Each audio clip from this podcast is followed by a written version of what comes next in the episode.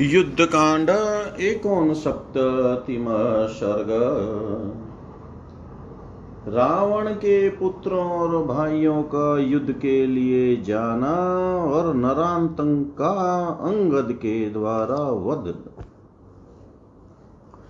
एवं विलपमानस्य रावणस्य दुरात्मनः श्रुत्वा शोकाभिभूतस्य त्रिशिरा वाक्यमब्रवीत् एवमेव महावीर्यो हतो न स्तात् मध्यमः न तु शतपुरुषः राजन्विलपन्ति यथा भवान्।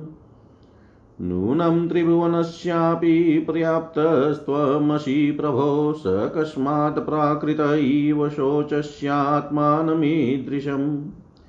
ब्रह्म दत्तास्ति ते शक्तिः, कवचं सायको धनु।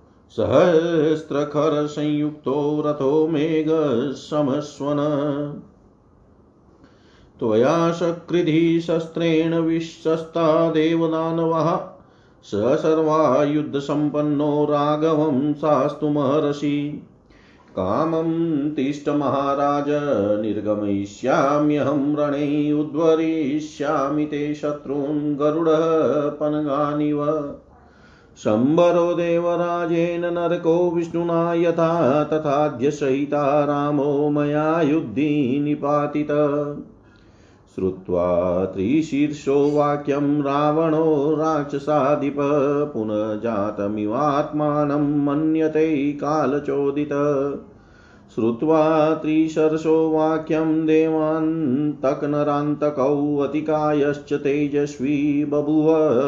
युद्धहसिता ततोऽहं हमित्येवं गर्जन्तो नेरितसभा रावणस्य सुता वीरा शक्रतुल्यपराक्रमा अन्तरिक्षगतः। सर्वै सर्वै मायाविशारदाः सर्वे त्रिदशदर्पघ्नाः सर्वै समरदुर्मदाः। सर्वै सुबलसम्पन्नाः। सर्वै विस्तीर्णकीर्तयः। सर्वे समरमासाध्य न श्रूयन्ते स्म निर्जिताः। देवैरपि सगन्धर्वै शङ्किन्नर्महोरगै। सर्वे अस्त्रविदुषो वीरा, सर्वे युद्धविशारदा। सर्वे प्रवरविज्ञानः, सर्वे लब्धवरास्तथा।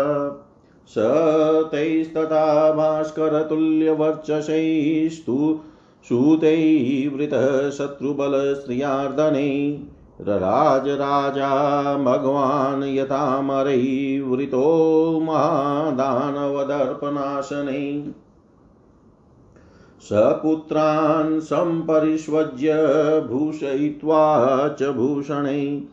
आशिभिश्च प्रशस्ताभिः प्रेषयामाश वैरणे युद्धोन्मतं च, मतं च भ्रातरौ चापि रावणः। रक्षणार्थं कुमाराणां प्रेषयामाश संयुगे। ते अभिवाद्य महात्मानं रावणं, लोकरावणं कृत्वा प्रदक्षिणं चैव महाकाया प्रतस्थिरै। सर्वौषधिभिगन्धैश्च समालभ्य महाबला निजग्मु नैरितश्रेष्ठः षडेते युद्धकाङ्क्षिन त्रिशिराश्चातिकायश्च देवान्तक्नरान्तकौ महोदर्मः पार्श्वौ निर्जग्मु कालचोदिता। ततः सुदर्शनं नागं नि नीलजीमुत्तसन्निभम् ऐरावतकुले जातमारुरोह महोदर। सर्वायुद्धसमायुक्तस्तूणीभिश्चाप्यलङ्कृतः राजगजमास्ताय सविते वास्तमूर्धनि अयोतमसमायुक्तं सर्वायुद्धसमाकुलम् आरुरोह रथश्रेष्ठं त्रिशिरा रावणात्मज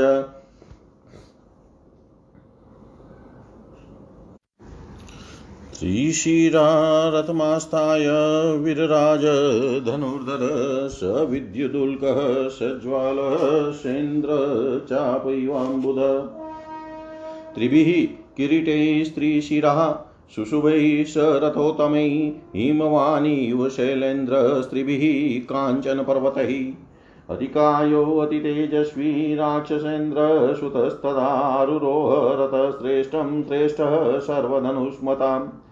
शुचक्राक्षं सुसंयुक्तं स्वनुकर्षं सुकुबरं तूणिबाणाशनिदीप्तं प्राशासि परिगाकुलम् स काञ्चन विचित्रेण किरीटेन विराजता भूषणैश्च बभो मेरुप्रभाभिरिव भाषयन्। शरराजरथे तस्मिन् राजशूनु महाबलवृतो नेरित्सादुलै वज्रपाणिरिवामरै। अयमुच्चै स्रवः प्रख्यं श्वेतं कनकभूषणं मनोजवं महाकायमारुरोह नरान्तकः। गृहीत्वा प्राशमुल्काभं वीरराजनरान्तकः शक्तिमादाय तेजस्वी गुह्यशिखी गतो यथा। देवान्तकः समादाय परिघं हेमभूषणं परिगृहं गिरिं दोभ्र्यां वपु विष्णो विडम्बयन्। महापार्श्वो महातेजा गदामादाय वीर्यवान् वीरराजगदापाणि कुबेर इव संयुगै। ते प्रतस्तु महात्मानो ममरावत्यः सुरा इव तान् गजैश्च, तुरङ्गैश्च रथैश्चाम्बुधनीष्वने अनुत्पेतु महात्मानो राक्षसा प्रवरायुधा। ते विरेजुमहात्मानं महात्मान कुमारः सूर्यवर्चसः, किरीटिनः श्रियाजुष्टाग्रहा दीप्ता इवाम्बरे प्रगृहीता बभौ तेषां शस्त्राणामवलिः शिता। शरदप्रतीकाशां हंसावलिरिवाम्बरे मरणं वापि निश्चित्य शत्रूणां वा पराजयम् इति कृत्वा मतिं वीरा सञ्जग्मु संयुगार्थिनः जगजुश्च प्रणेदुश्च चिक्षिपुश्चापि सायकान् जगृहुश्च महात्मानो निर्यान्तो युद्धदुर्मदा क्ष्वेडिता स्फोटिना तानां वै सञ्चचालेव मेदिनी, रक्षसां सिंहनादैश्च संस्फोटितमिवाम्बरं, ते अभिनिष्क्रम्य मुदिता राक्षसेन्द्रा महाबलः, ददृशु वानरानीकं सम्मुद् सम्मुद्यत शिलानगम्। हर्यो अपि महात्मानो ददृशु राक्षसं बलं हस्त्वश्वरथसंवादं किन्नि किङ्कणीशतनादितं नीलजीमूतसङ्काशं सम्मुद्यत्तमहायुधं दीप्तानलरविप्रख्य प्रविप्रख्यैनैरितैः सर्वतो वृतं तददृष्ट्वा बलमायातं लब्धलक्षः प्रलवङ्गमः समुद्यत्य महाशैलः सम्प्रणैदुमुहुर्मुहुः अम्रस्यमाणा रक्षांसि प्रतिनर्दन्तवानरः। ततः समुत्कृष्टरं निशम्य रक्षोगणा वानरयुत्थपानाम् अम्रस्यमाणः प्रपरहर्षमुग्रं महाबला भीमतरं प्रणेदुः। ते राक्षसबलं घोरं प्रविश्य हरियुत्थपः विचेरुरुध्यते शैलै नगः शिखरिणो यथा केचिदाकाशमाविश्य केचिद्रुव्या प्लवङ्गमः रक्षः सैन्येषु सङ्क्रुधः केचिद्रुंशिलायुधः। द्रुमा च विपुलस्कन्दान् गृहं वानरपुङ्गवः। तदा युद्धं भवद्घोरं रक्षो वानरसङ्कुलं। ते पादपशीलाशैलेश्चक्रुवृष्टिमनुपमाम् बाणो घैवार्यवमाणाश्च हर्यो भीमविक्रमः। सिंहनादान् विनेदुश्च रणे राक्षस्वानराशीलाभिश्चूर्णयामाशूर्या तुधान्नान् प्लवङ्गमः निर्जग्नुः संयुगे क्रुधः कवचाभरणावृतान् केचिद्रथगतान् वीरान् गजवाजिगतानपि निर्जग्नुः ससाप्लुत्य यातु धानान् प्लवङ्गमः शैलशृङ्गान्विताङ्गास्ते मुष्टिभिवान्तलोचनः, चेलुः पेतुश्च नेदुश्च तत्र राक्षसपुङ्गवः, राक्षसाश्च शरैस्तीक्ष्णै बिभिदुः कपिकुञ्जरान् शूलमुद्गरखड्गैश्च जग्नुः प्राशैश्च शक्तिभिः अन्योन्यं पातयामाशुः परस्परजयेशिनः रिपुशोणितदिग्धाङ्गास्तत्र वानरराक्षसः, ततः शैलैश्च खड्गैश्च विसृष्टै हरिराक्षसै। मुहूर्तेनावृता भूमिरभवच्छोणितोक्षिता विकिरणैः पर्वताकारैः रक्षोभिरमिमर्दितैः आशितवसुमतिः पूर्णा तदा युद्धमदान्वितैः। आक्षिप्ताः, क्षिप्यमाणाश्च, भग्नशैलाश्च वानराः पुररङ्गैस्तदा चक्रुरासनः युद्धमद्भुतम्।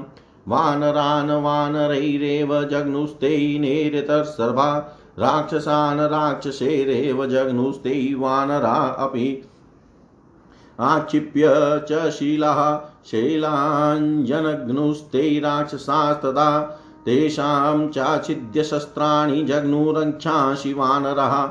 निर्जग्नुः शैलशृङ्गैश्च बिभिदुश्च परस्परं सिंहनादान् विनेदुश्च रणे राक्षसवानरः छिन्नवमर्तनूत्राणा राक्षसा वानरैः रुधिरं प्रसृतास्तत्र रसरा सारमिव द्रुमः।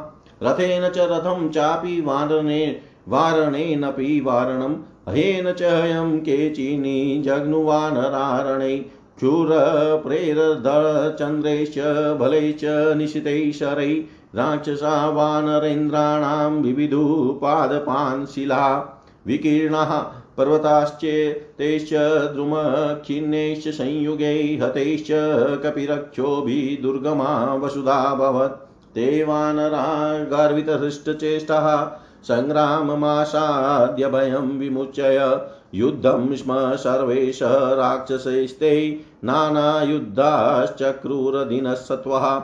तस्मिन् प्रवृते तुमुले विमर्दै प्रश्यमाणेषु वलीमुखेषु निपात्यमानेषु च राक्षसेषु महर्षयो देवगणाश्च नेरुः ततोऽहं मारुततुल्यवेगं मारुह्यं शक्तिं निशितां प्रगृह्यं नरान्तको वानरसैन्यमुग्रं मार्णवं मीन इवाविवेश स वानरान् सप्तशता निवीरः प्राशेन दीप्तेन विनिबिभेद एकः क्षणेनेन्द्र रिपुमात्मा जगान सैन्यं हरिपुङ्गवानाम् ददृशुश्च महात्मानम् हयपृष्ठप्रतिष्ठितं चरन्तं हरिसैन्येषु विद्याधर्महर्षय स तस्य ददृशे मार्गो मांसशोणितकर्दमः पतितैः पर्वताकारैः वानरैरवि संवृतः। यावद्विक्रमितुं बुद्धिं चक्रुः प्लवङ्गपुङ्गवः तावदेतानतिक्रम्य निर्बिभेद नरान्तकः ज्वलन्तं प्राशमुद्यम्य सङ्ग्रामाग्रैः नरान्तकः ददाहरिसैन्यानि वनानीव विभावसु यावदुत्पाटयामाशु वृक्षान् शैलान् वनोकश तावत् प्राशहतः पेतुभ्रद्रकृता इवाचलः दिक्षु सर्वासु बलवान् विचचार नरान्तकः प्रमृद्गणः सर्वतो युद्धे प्रावृत्काले यथानिल न शेकुधावितु वीरां न स्थातुं स्पन्दितुं भयात्। उत्पतन्तं स्थितं यान्तं सर्वान् विव्याधवीर्यवान् एकैनान्तकल्पेन प्राशेनादित्यतेजसा भग्नानि हरिसैन्यानि निपेतु धरणीतले वज्रनिष्पेषसदृशं प्राशस्याभिनिपातनं। न शेकुवानरा सोढुं ते विनेदुमाश्वनं पततां हरिवीराणां रूपाणि प्रचकाशिरे, वज्रभिन्नाग्रकूटाणां शैलानां पततामिव। ये तु पूर्वमहात्मान कुम्भकर्णेन पातिताः, ते स्वस्ता वानरश्रेष्ठाः सुग्रीवमुत मुपतस्थिरै प्रेक्ष्यमाण स सुग्रीवो ददृशे हरिवाहिनीं नरान्तकभयत्रस्तां विद्रवन्तीं यतस्तत विद्रुतां वाहिनीं दृष्ट्वा स ददर्श नरान्तकं गृहीतप्राशमायान्तं हयपृष्ठप्रतिष्ठितम् दृष्टो दृष्ट्वोवाच महातेजा सुग्रीवो वानराधिपः कुमारमङ्गदं वीरं शक्रतुल्यपराक्रमम्।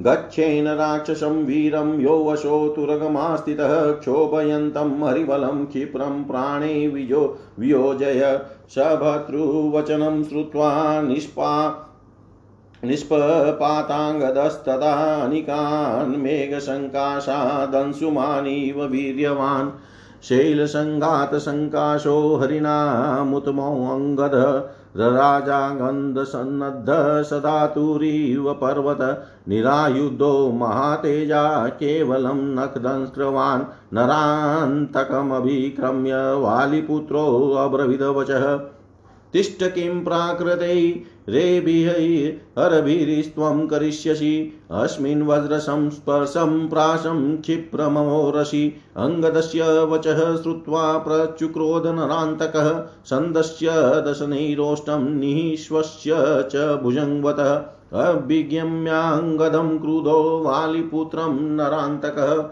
सप्राशमाविद्यतङ्दाङ्गदाय समुज्ज्वलन्तं ससोत्सर्जम् स वालिपुत्रो रशिवज्रकल्पे बभूव भग्नो न्यपतच्च भूमौ। तं प्राशामला प्राशमालोक्य तदा विभग्नं सुपर्णकृतो रग रगभोगकल्पं।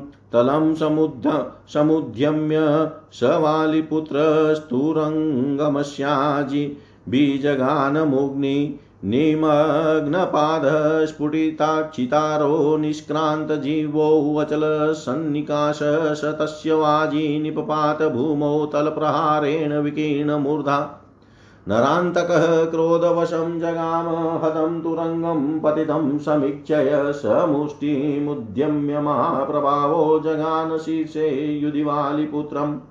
अथाङ्गधो मुष्टिविशीर्णमूर्धा शुस्रावतीव्रं रुदिरं वृषोष्णम् मुहुविज्वालमुमोह चापि संज्ञां समासाद्य विशी स्मये च। अथाङ्गधो मृत्युसमानवेगं संवर्त्य मुष्टिं गिरिशृङ्गकल्प कल्पम् निपातयामास तदामात्मा नरान्तकस्यो रशिवालिपुत्र समुष्टिनिभिन्ननिमग्नवक्षाज्वालावमनशोणितदिग्ध गात्रः नरान्तको भूमितले पपात यथा चलो वज्रनिपातभग्न तदान्तरिक्षे त्रिदशोत्तमानां वनोकषा चैव महाप्रणादः। बभूव तस्मिन् निहतेऽग्र्यवीर्ये नरान्तके वालिसुतेन शङ्ख्ये अथाङ्गदो राममनप्रहर्षणं सुदुष्करं तो तं कृतवान् हि विक्रमम्। विशिस्म्यैषोऽप्यतः भीमकर्मा। पुनश्च युद्धे स बभूव हर्षित। पुनश्च युद्धे स बभूव हर्षित।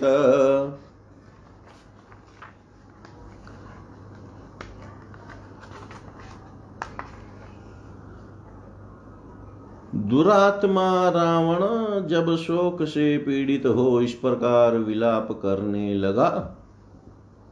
तब त्रिशिरा ने कहा, राजन, इसमें संदेह नहीं कि हमारे मजले चाचा जो इस समय युद्ध में मारे गए हैं, ऐसे ही महान पराक्रमी थे।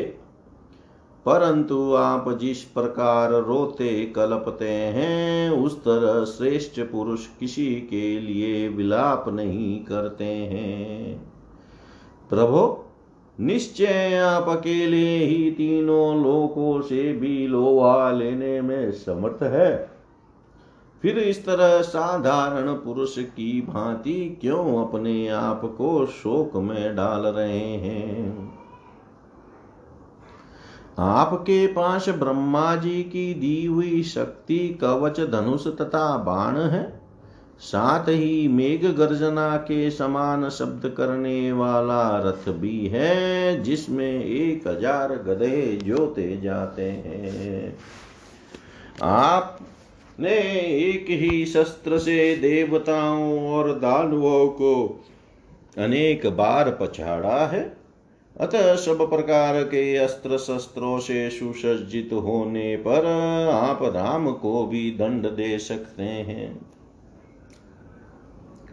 अथवा महाराज, आपकी इच्छा तो यही रहे। मैं स्वयं युद्ध के लिए जाऊँगा और जैसे गरुड़ सर्पों का संहार करते हैं, उसी तरह मैं आपके शत्रुओं को जड़ से उखाड़ फेंकूँगा। जैसे इंद्र ने शंबरासुर को और भगवान विष्णु ने नरकासुर को मार गिराया था उसी प्रकार युद्ध स्थल में आज मेरे द्वारा मारे जाकर राम सदा के लिए सो जाएँगे। यहाँ जिस नरकासुर का नाम आया है, वह भी चिति नामक दानव के द्वारा सिंहिका का गर्भ से उत्पन्न हुए वातापी आदि सात पुत्रों में से एक था। उनके नाम क्रमशः इस प्रकार है, वातापी नमुची इलवलस श्रीमर अंधक नरक और काल नाम। भगवान श्री कृष्ण ने द्वापर में जिस भूमिपुत्र नरकासुर का वध किया था, वह यहाँ उलकित नरकासुर से भिन्न था। त्रिशिरा और रावण के समय में तो उसका जन्म ही नहीं हुआ था। त्रिशिरा की यह बात सुनकर राक्षस राज रावण को इतना संतोष हुआ कि वह अपना नया जन्म हुआ सा मानने लगा। काल से प्रेरित होकर ही उसकी ऐसी बुद्धि हो गई। ऋषिरा का उपयुक्त कथन सुनकर देवांतक, नरांतक और तेजस्वी अतिकाय ये तीनों युद्ध के लिए उत्साहित हो गए। मैं युद्ध के लिए जाऊँगा, मैं जाऊँगा। ऐसा कहते और गरजते हुए वे तीनों श्रेष्ठ निशाचर युद्ध के लिए तैयार हो गए। रावण के वे वीर पुत्र इंद्र के समान पराक्रमी थे। वे सब के सब आकाश में विचरण करने वाले। माया विशारद रणदुम दुर्मद तथा देवताओं का भी दर्प दलन करने वाले थे। वे सभी उत्तम बल से संपन्न थे। उन सब की कीर्ति तीनों लोकों में फैली हुई थी और समर भूमि में आने पर गंधर्वों, किन्नरों तथा बड़े बड़े नागों सहित देवताओं से भी कभी उन सब की पराजय नहीं सुनी गई थी। वे सभी अस्त्र वेता, सभी वीर और सभी युद्ध की कला में निपुण थे। उन सबको शस्त्रों और शास्त्रों का उत्तम ज्ञान प्राप्त था और सबने तपस्या के द्वारा वरदान प्राप्त किया था।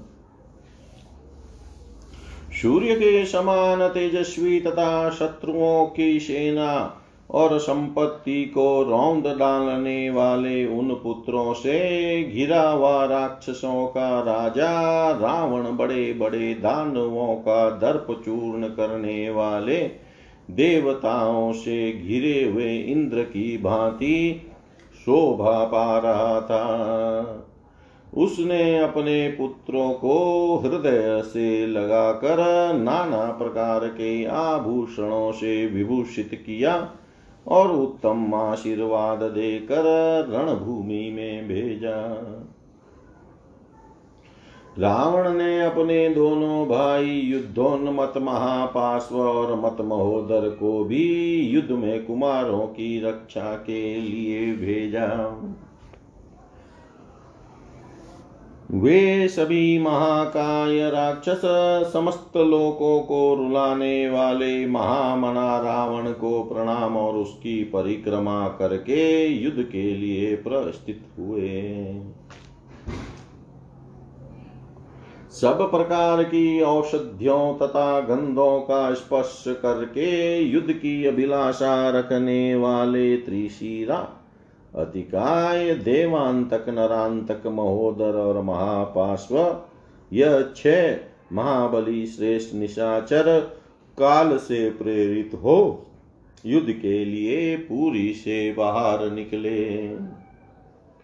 उस समय महोदर ऐरावत के कुल में उत्पन्न हुए काले मेघ के समान रंग वाले सुदर्शन नामक हाथी पर सवार हुआ। समस्त आयुधों से संपन्न और तूणीरों से अलंकृत महोदर उस हाथी की पीठ पर बैठकर अस्ताचल के शिखर पर विराजमान सूर्य देव के समान शोभा पा रहा था। रावण कुमार त्रिशिरा एक उत्तम रथ पर आरूढ़ हुआ, जिसमें सब प्रकार के अस्त्र शस्त्र रखे गए थे। और उत्तम घोड़े जुते हुए थे। उस रथ में बैठकर धनुष धारण किए त्रिशिरा विद्युतुल का ज्वाला और इंद्रधनुष से युक्त मेघ के समान शोभा पाने लगे। उस उत्तम रथ में सवार हो तीन किरीटों से युक्त त्रिशिरा तीन स्वर्णमय शिखरों से युक्त गिरिराज हिमालय के समान शोभा पा रहा था। राक्षस राज रावण अत्यंत तेज राक्षस राज रावण का अत्यंत तेजस्वी पुत्र अतिकाय समस्त धनुर्धारियों में श्रेष्ठ था। वह भी उस समय एक उत्तम रथ पर आरूढ़ हुआ। उस रथ के पहिए और धूरे बहुत सुंदर थे। उसमें उत्तम घोड़े जुते हुए थे तथा उसके अनुकर्ष और कुबर भी सुदृढ़ थे। रथ के धूरे पर कुबर के आधार रूप से स्थापित काष्ट विशेष को अनुकुर्ष कहते हैं। कुबर उस काष्ट को कहते हैं जिस पर जुआ रखा जाता है। गाड़ी के हर्षों को भी प्राचीन काल में कुबर कहा जाता था। तुणिर बाण और धनुष के कारण वह रथ उदीप्त हो रहा था। प्राश, खड़ग और परिघों से वह भरा हुआ था। वह स्वर्ण निर्मित विचित्र एवं दीप्तिशाली किरीट तथा अन्य आभूषणों से विभूषित हो, अपनी प्रभा से प्रकाश का विस्तार करते हुए मेरु पर्वत के समान सुशोभित होता था। उस रथ पर श्रेष्ठ निशाचरों से घिर कर बैठा हुआ वह महाबली राक्षस राजकुमार देवताओं से घिरे हुए भद्रपाणी इंद्र के समान शोभा पाता था। नरांतक उच्च स्रवा के समान श्वेत वर्ण वाले एक स्वर्ण भूषित विशाल काय और मन के समान वेगशाली अश्व पर आरूढ़ हुआ। उल्का के समान दीप्तिमान प्रास हाथ में लेकर तेजस्वी नरांतक शक्ति लिए मोर पर बैठे हुए तेज पुंज से संपन्न कुमार कार्तिकेय के समान सुशोभित हो रहा था। देवांतक स्वर्ण भूषित परिग लेकर समुद्र मंथन के समय दोनों हाथों से मंदरांचल उठाए हुए भगवान विष्णु के स्वरूप का अनुकरण सा कर रहा था। महातेजस्वी और महाक्रमा, पराक्रमी महापार्श्व हाथ में गदा लेकर युद्ध स्थल में गदाधारी कुबेर के समान शोभा पाने लगा। अमरावती पुरी से निकलने वाले देवताओं के समान वे सभी महाकाय निशाचर लंकापुरी से चले। उनके पीछे श्रेष्ठ आयुध धारण किए विशाल काय राक्षस हाथी घोड़ों तथा मेघ की गर्जना के समान गरगराहट पैदा करने वाले रथों पर सवार हो युद्ध के लिए निकले। वे सूर्य तुल्य तेजस्वी महामनस्वी राक्षस राजकुमार मस्तक पर किरीट धारण करके उत्तम शोभा संपत्ति से सेवित हो, आकाश में प्रकाशित होने वाले ग्रहों के समान सुशोभित हो रहे थे। उनके द्वारा धारण की हुई अस्त्र शस्त्रों की श्वेत पंक्ति आकाश में शरद ऋतु के बादलों की भांति उज्जवल कांति से युक्त हंसों की श्रेणी के समान शोभा पा रही थी। आज या तो हम शत्रुओं को परास्त कर देंगे या स्वयं ही मृत्यु की गोद में सदा के लिए सो जाएँगे। ऐसा निश्चय करके वे वीर राक्षस युद्ध के लिए आगे बढ़े। वे युद्ध दुर्मद महामनस्वी निशाचर गरजते, सिंहनाद करते, बाण हाथ में लेते और उन्हें शत्रुओं पर छोड़ देते थे। उन राक्षसों के गर्जने, ताल ठोकने और सिंहनाद करने से पृथ्वी कंपित सी होने लगी और आकाश फटने से लगा। उन महाबली राक्षस शिरोमणि वीरों ने प्रसन्नता पूर्वक नगर की सीमा से बाहर निकल कर देखा। वानरों की सेना, पर्वत शिखर और बड़े बड़े वृक्ष उठाए। युद्ध के लिए तैयार खड़ी है। महामना वानरों ने भी राक्षस सेना पर दृष्टिपात किया। वह हाथी, घोड़े और रथों से भरी थी। सैकड़ों हज़ारों घुंघरुओं की रुनझुन से निनादित थी।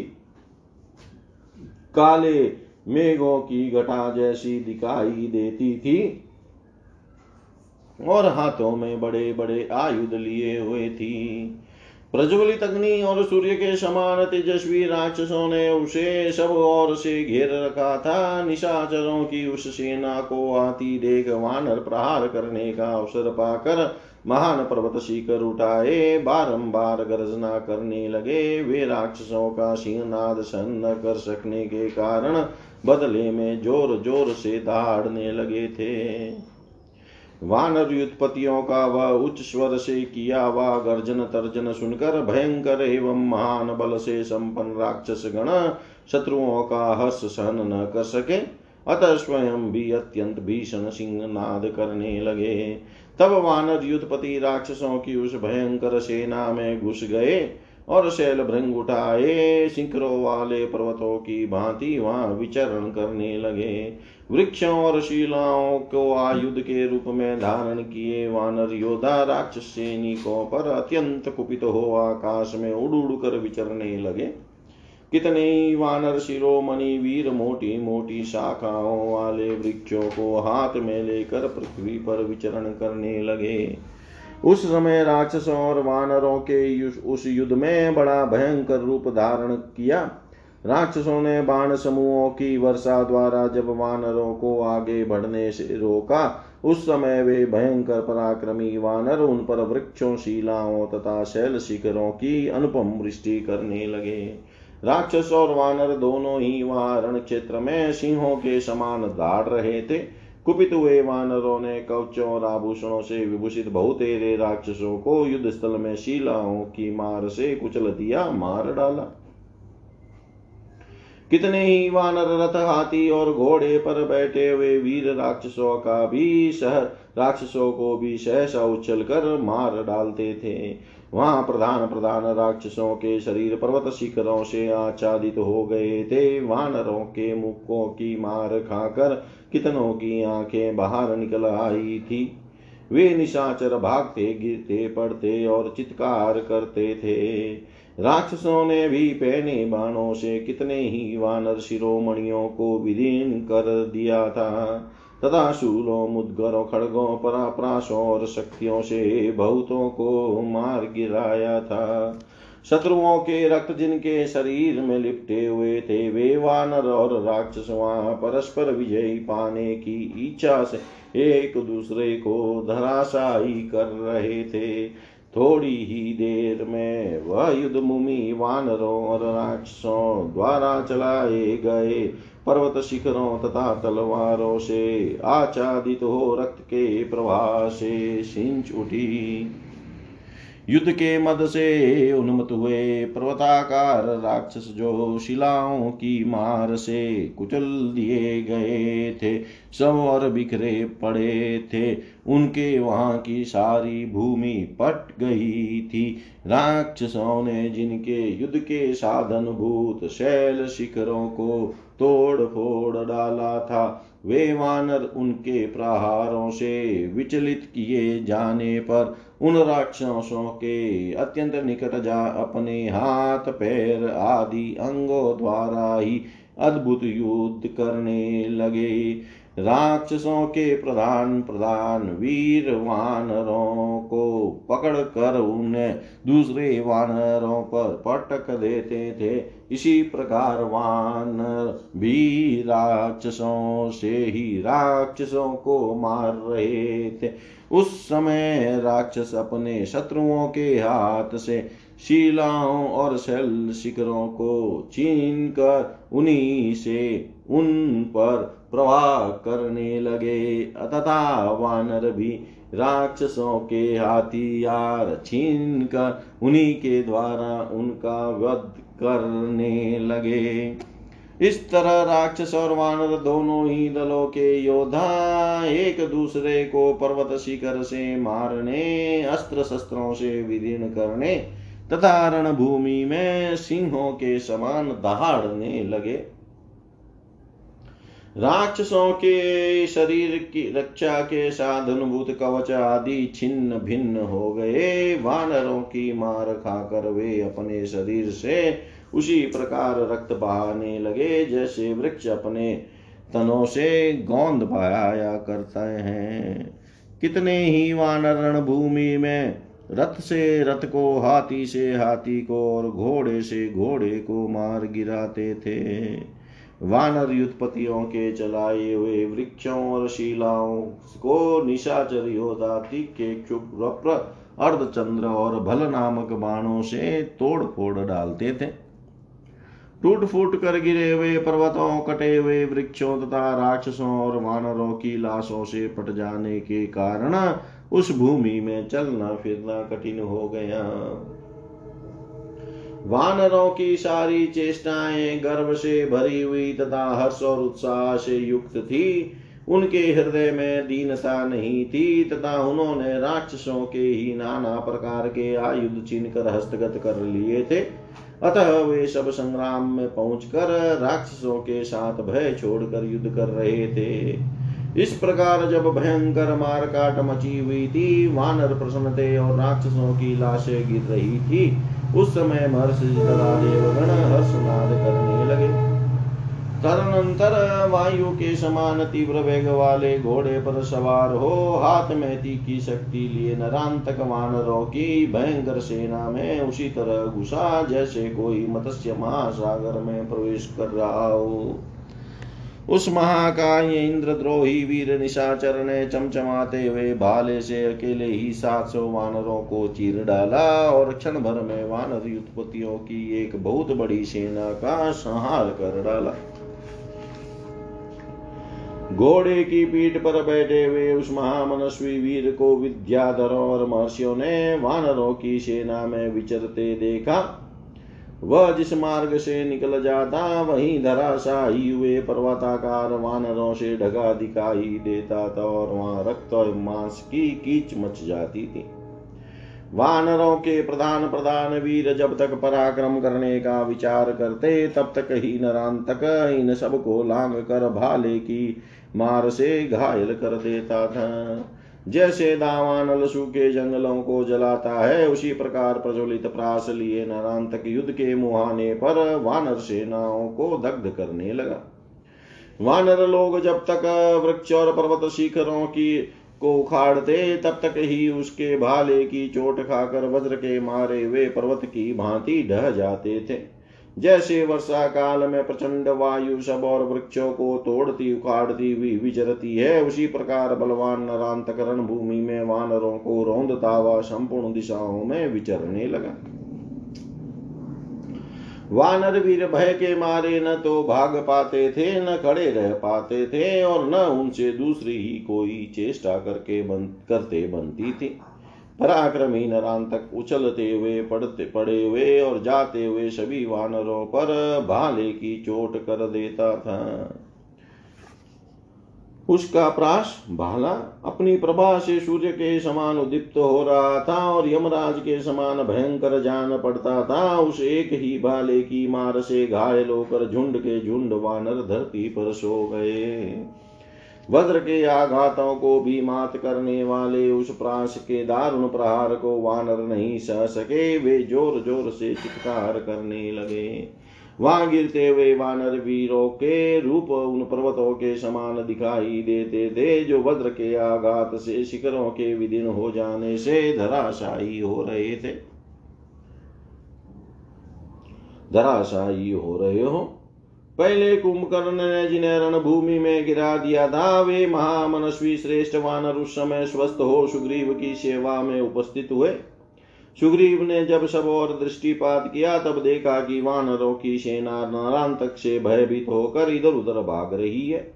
सेना को भागती देख उन्होंने उन्होंने नरांतक पर भी दृष्टि डाली, जो घोड़े की पीठ पर बैठकर हाथ में भाला लिए आ रहा था। उसे देख कर महातेजस्वी वानर राज सुग्रीव ने इंद्र तुल्य पराक्रमी वीर कुमार अंगद से कहा, बेटा, वह जो घोड़े पर बैठा हुआ वानर सेना में हलचल मचा रहा है, उस वीर राक्षस का सामना करने के लिए जाओ और उसके प्राणों का शीघ्र ही अंत कर दो। स्वामी की यह आज्ञा सुनकर पराक्रमी अंगद उस समय मेघों की घटा के समान प्रतीत होने वाली वानर सेना से उसी तरह निकले। जैसे सूर्य देव बादलों की ओर से प्रकट हो रहे हों। वानरों में श्रेष्ठ अंगद शैल समूह के समान विशाल काय थे। वे अपनी बाहों में बाजू बंद धारण किए हुए थे, इसलिए स्वर्ण आदि धातुओं से युक्त पर्वत के समान शोभा पाते थे।